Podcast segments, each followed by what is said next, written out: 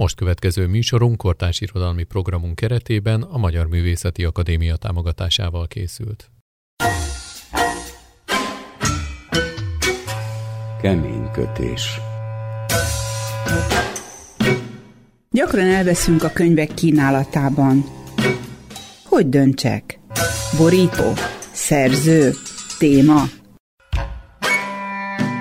Melyiket vigyem ma az ágyba? Kortárs szerzők, kortárs szerkesztők, kortárs kiadóktól. Kemény kötés. Könyvekről a fülszövegen túl. Hajós Vera műsora két hetente, vasárnap este 7 órától.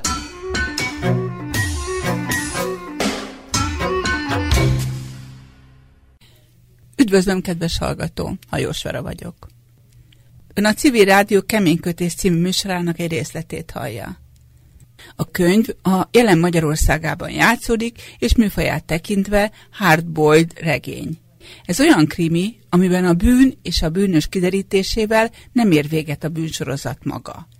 Bár a főszereplő karaktere nagy erőfeszítéssel nyomoz az igazság kiderítésére, mégis reménye sincs arra, hogy a leleplezéssel helyreálljon a világrendje. Az Ateneum kiadó adta ki Kolosi László a Farkas gyomrában című regényét. A szerzővel, Kolozsi Lászlóval beszélgetünk. Amikor elolvastam a könyvét, az járt a fejemben, hogy miért ír valaki társadalmi krimit. Találtam egy könyves blogot. Igen. A címet viseli ez a könyves blog, hogy Sötét szoba, vagy Miért írok krimit. Hát, idézek egy mondatot ebből. A mexikói indiánok, ha hihetünk Carlos. Castañedának, a saját történetük helyett a haláluk előtt egy áltörténetet kreálnak, a saját személyiségük helyett egy álszemélyiséget. Válasz-e ez a kérdésemre? Hát arra, hogy miért ír az ember, arra némileg válasz lehet, de arra, hogy miért társadalmit, arra igazából nem. De arra, hogy miért ír, mert konstruál magának egy ilyen valóságot, amit szívesebben elpusztít, mint a saját valóságát, és abban a valóságban elképzelt dolgokon keresztül próbál olyan élményekhez jutni, amiben a valóságban nem is biztos, hogy szívesen jutna. Tehát olyan élményeket élni át, olyan kalandokba részesülni, amit egyébként nem élhet át, vagy nem tud átélni. Ez az élmény a gyerekkori olvasás élményre is hasonlít, amikor az ember a, az indiános regényeket újongva és hanggal kísérve olvassa föl tehát, hogy az írásban van egy izgalmi állapot is. Ez ebben átélt történeteket, azokat az ember szinte saját maga által átélt dolgoknak tekinti. És azt, hogy milyen személyiséget konstruál, azt viszont összefüggésbe lehet azzal hozni, hogy társadalmi történetet ír vagy mennyire érzékeny történetet ír. Ha valaki ilyen társadalmi kérdésekre érzékeny figurát teremt, akkor azokat azért is teremti, mert hogy ezek a problémák érdekli, tele akarja ebbe a szituációba élni magát, milyen lehet kicsit ilyen szélső jobboldali eszmék hívének lenni, vagy hogyan lehet ebbe egyáltalán mondjuk így belepistulni. Engem ez így érdekelt, és a saját személyiségem ez nem alkalmas erre, de ez a kreált személyiség az alkalmas arra, hogy ezt egy kicsit átéljem, hogy ez milyen lehet. És ez az újságíró egy, mondjuk itt szimpatizál ilyen kicsit ezekkel a szélső jobboldali eszmékkel. Nem is feleltethető meg nekem, tehát nem sok közön van ez a személyhez, aki ott az elbeszélő. De azt gondoltam, hogy akkor lesz izgalmas ez a történet, hogyha én magam is izgulok a személyiséget követve, hogy ezek, ezzel az emberrel, aki a főhősön mi történik. Szociológiai kriminák hardboiled regényeknek nevezi azt a műfajt, amiben ír. Azt mondja, hogy a bűn érdekli ezekben a sztorikban. Szóval a bűnregény. Sok minden érdekel, az egyik az a bűn, a másik pedig mondjuk az identitás problémája. A mhm. kettő számomra egyébként nagyon összefügg.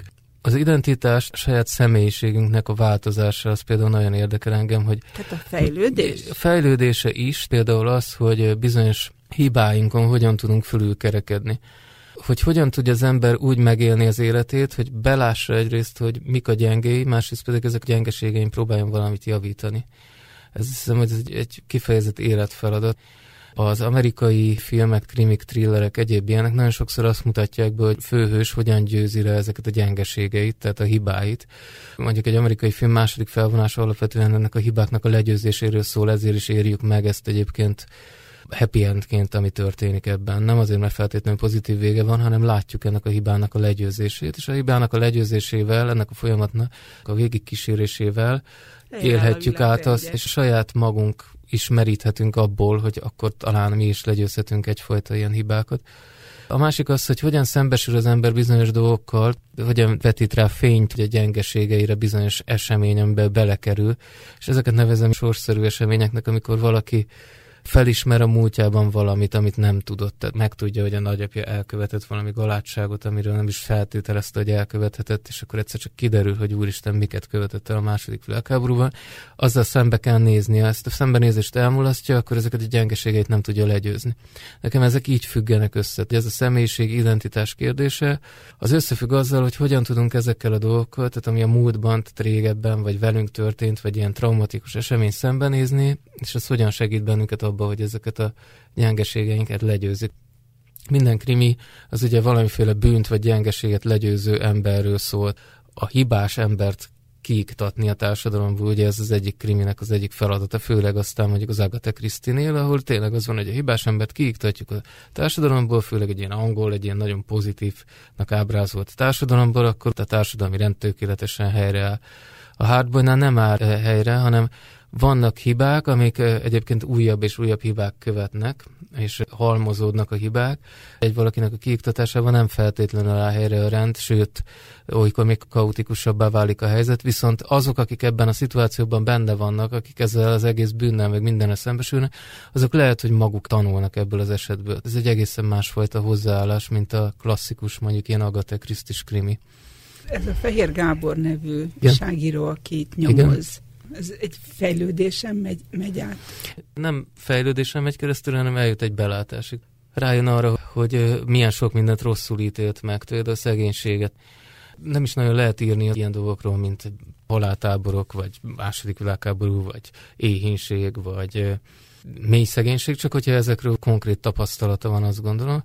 Nagyon sokszor ebből a nem ismeretből fakad nagyon sok előítéletünk is mély szegénységgel kapcsolatos erőítéletek is ott élnek, nem értjük őket, hogy miért csinálják azt, hogy nincs pénzük, de vesznek egy óriás tévét de ezeket a, ezeket a mechanizmusokat tulajdonképpen nem is értjük meg, hogy néha a méltóság megőrzéséhez tényleg csak egy mobiltelefon segítheti hozzá az embert. Már semmi esély nem marad a felkapaszkodásra, nincs az iskolába átjárási lehetőség, normálisabb iskolába.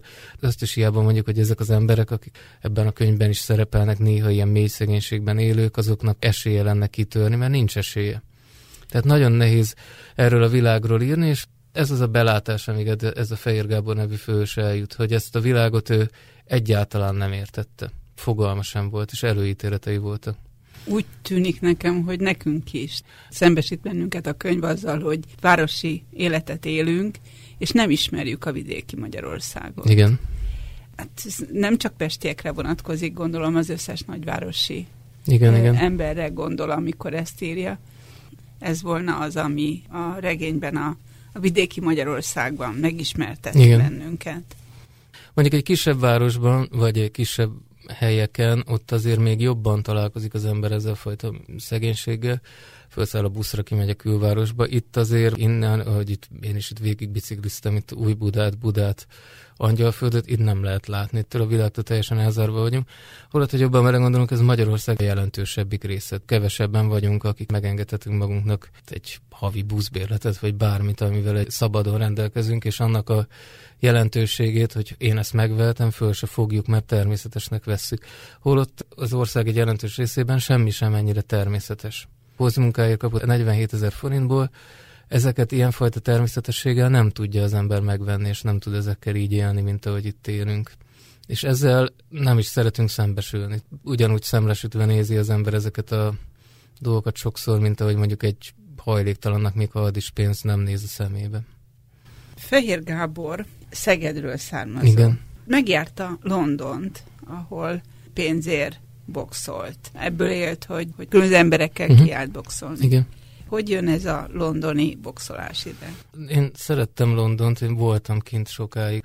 Elképzeltem egy regényt, ami most lenne így félig meddig aktuális Londonban élő magyarok között játszódó regényt, akik kimennek, itt hagyják az országot, és hogy azokkal mi történik, hogy milyen nehéz ott a beilleszkedés, és hogy mennyiféle lehetőség van, és milyen fura lehetőségek vannak így magyarok számára is, hogyha valamilyen extrém dolgot tudnak, akkor mennyivel könnyebben be tudnak illeszkedni. Például ilyen a box is, meg egyéb sok minden egy nagyon különleges társaság, ez a Londonban élő magyarok egyre szélesebb köre, akik ott élnek és találkozgatnak is egymással, vagy így vannak ilyen gyűléseik, nagyon izgalmas világba csöppennek bele.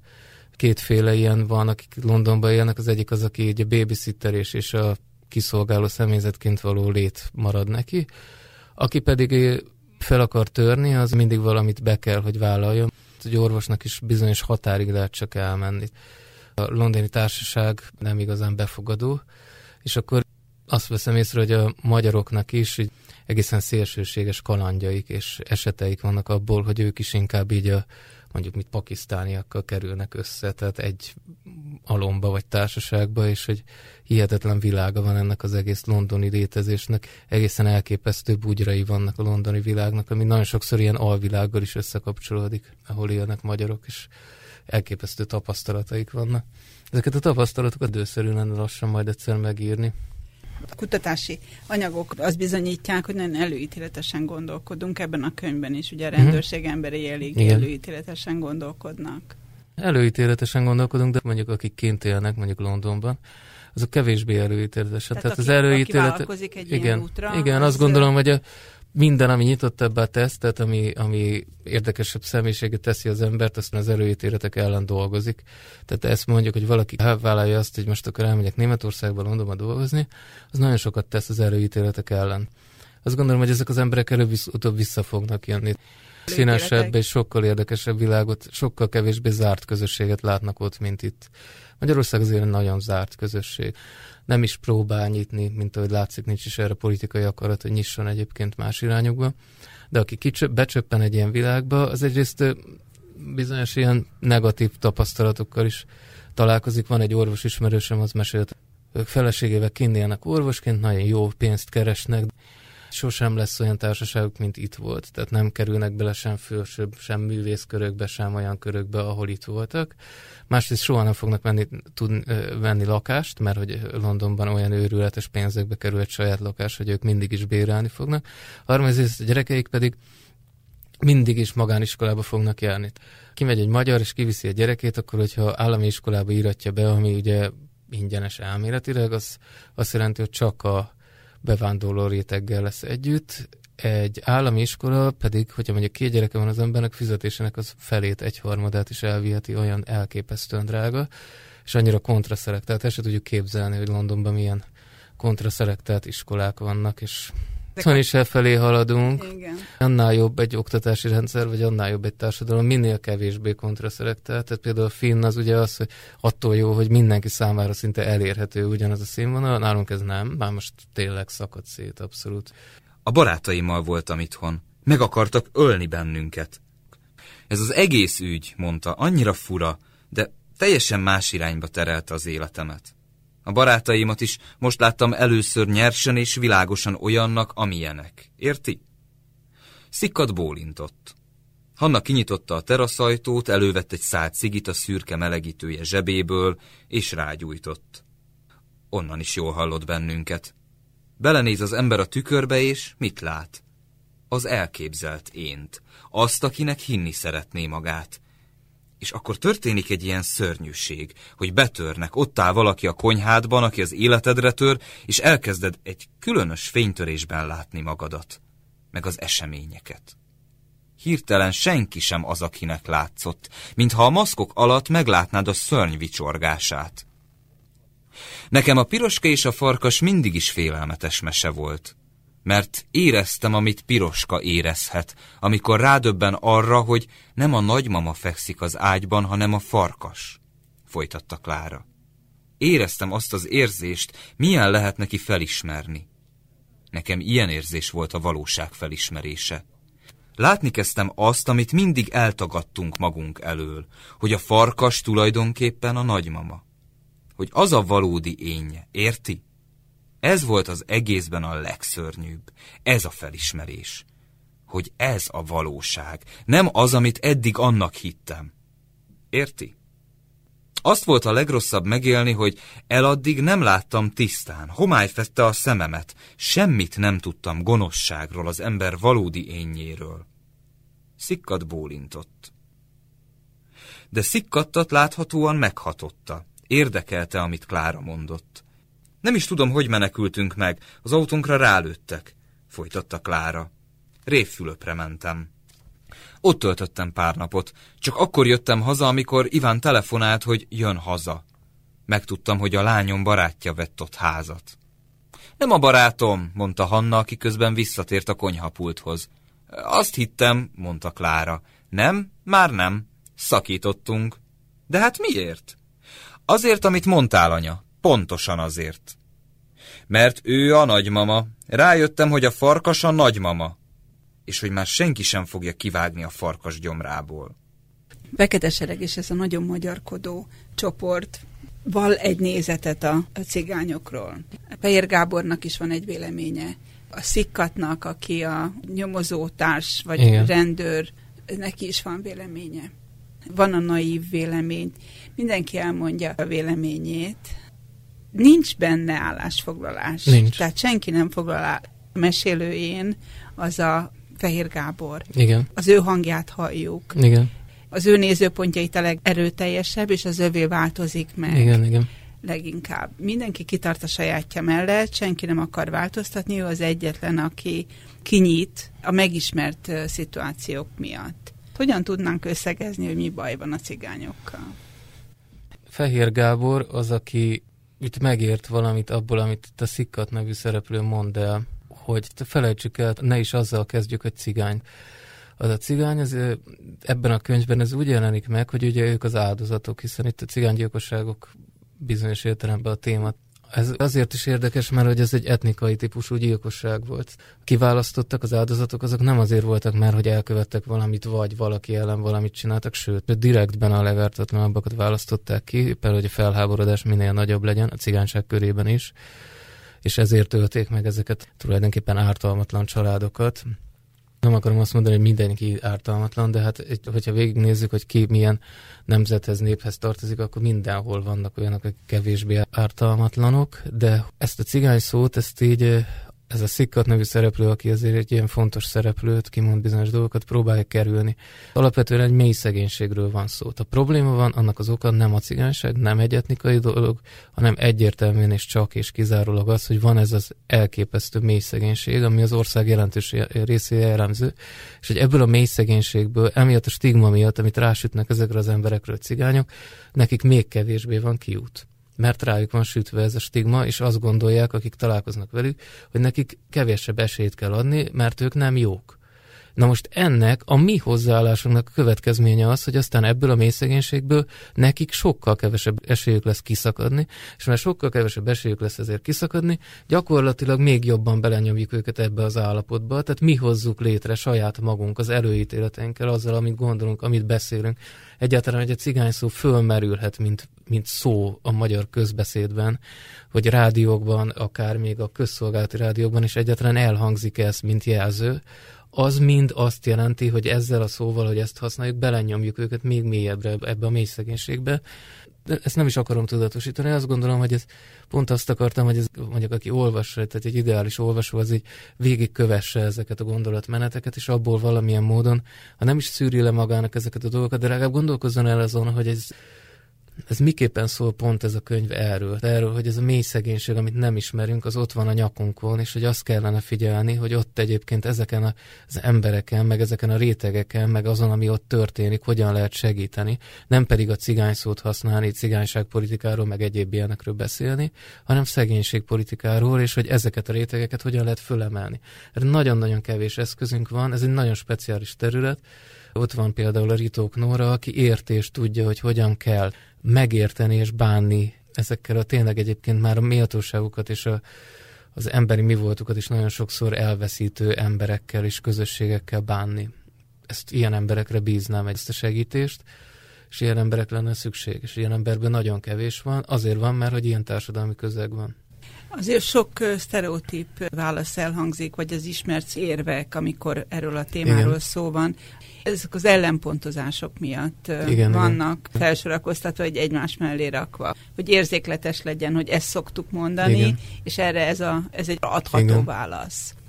Az érzelmi azonosulást tűnik úgy nekem, hogy ami ki tudja billenteni az előítéletet, Fehér Gábor megél. Ezzel a gyerekkel kontaktusba kerül, és kialakul közöttük egymásra figyelés, vagy egymásra Igen. hatás. Ez az, ami őt kibillenti. Igen.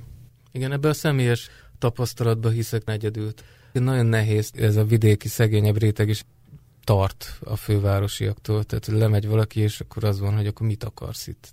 Segíteni nem tudsz, ahhoz több pénz, több energia, több minden kéne. Most lejöttél ide megfigyelni, vagy mi, mit akarsz. De hogyha valamilyen személyes kapcsolat kialakulhat, történik két ember között, akkor azt ki lehet használni. És ez az egyetlen megoldás van tulajdonképpen. Igen, hát, van benne egy ilyen, nekem kicsit összeesküvés elméletre hajazó szituáció, mint hogyha Olaszországban, Európában az Unió csinálni akarnak polgárháborús helyzeteken. Igen, ez De külső... Külső erők akarják Külső erők is vannak benne. Az az igazság, hogy ebben szerintem azért van is valami. Hogyha megnézzük, hogy az összeesküvés elmélet azért a cigánygyilkosságok perben némileg azért meg van támogatva, mondjuk így, vagy, vagy is fogalmazok ilyen finoman.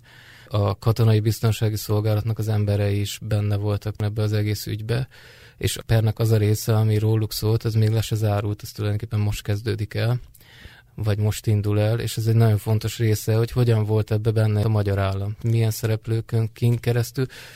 Nagyon nehéz a igazságot tenni, nem nagyon lehet tudni, hogy most kicsit ilyen ügybuzgalomból, vagy pedig miért kerültek bele azok az emberek, akik ebbe belekerültek, hogyan szereztek fegyvereket, tehát egy csomó gyanús momentum van. Ezek a külföldi pénzek, ezek mindig ugye fölmerülnek, hogy honnan érkeznek, hogy hogy ki pénzeri, mondjuk a szélsőjobbot, esetleg valami oroszországi, meg egyéb ilyenek. Ebben a kérdésben nem akartam így letenni a garast így az egyik oldalon. Ez a része, ez valóban inkább ilyen összeesküvés elmélet, abból a szempontból elmélet, hogy egy ilyen konstrukció. Jogászként végig kíséri a pereket? Figyeli? Igen, igen. És, és mi a benyomása? mondjuk a védelem érdekel, az áldozatok oldaláról milyen benyomása van? Ők nem tudnak érdekérvényesíteni. Hogy áll hozzá szakma? Egy ilyen büntetőperben az áldozatnak van ugye a legkevesebb szerepe, tehát az ügyész, ügyvéd, bíró között dől el tulajdonképpen, meg a, a Hajdú Eszternek az az ítélet Magyarországon című filmje, az gyönyörűen mutatja be, hogy hogyan zajlottak ezek a perek. Az egy nagyon fontos film szerintem. Ez egy nagyon érdekes film abból a szempontból is, hogy hogyan zajlanak Magyarországon ezek a perek. Missouri bíró, aki ezt az egész ügyet vezeti, ez rendkívül nehéz helyzetben van, több tízezer oldalnyi anyagot kell neki elolvasni, és folyamatos nyomás alatt van mindenféle szempontból, úgyhogy nincs a helyzetben. Nem is konkrét áldozatokról beszélek, hanem arról, hogy bizonyos értelemben ez az utóbbi, tehát a 2000 óta eltelt éveknek a legnagyobb skandaluma. Tulajdonképpen egy etnikai alapú gyilkosság történik, gyilkosság sorozat Magyarországon.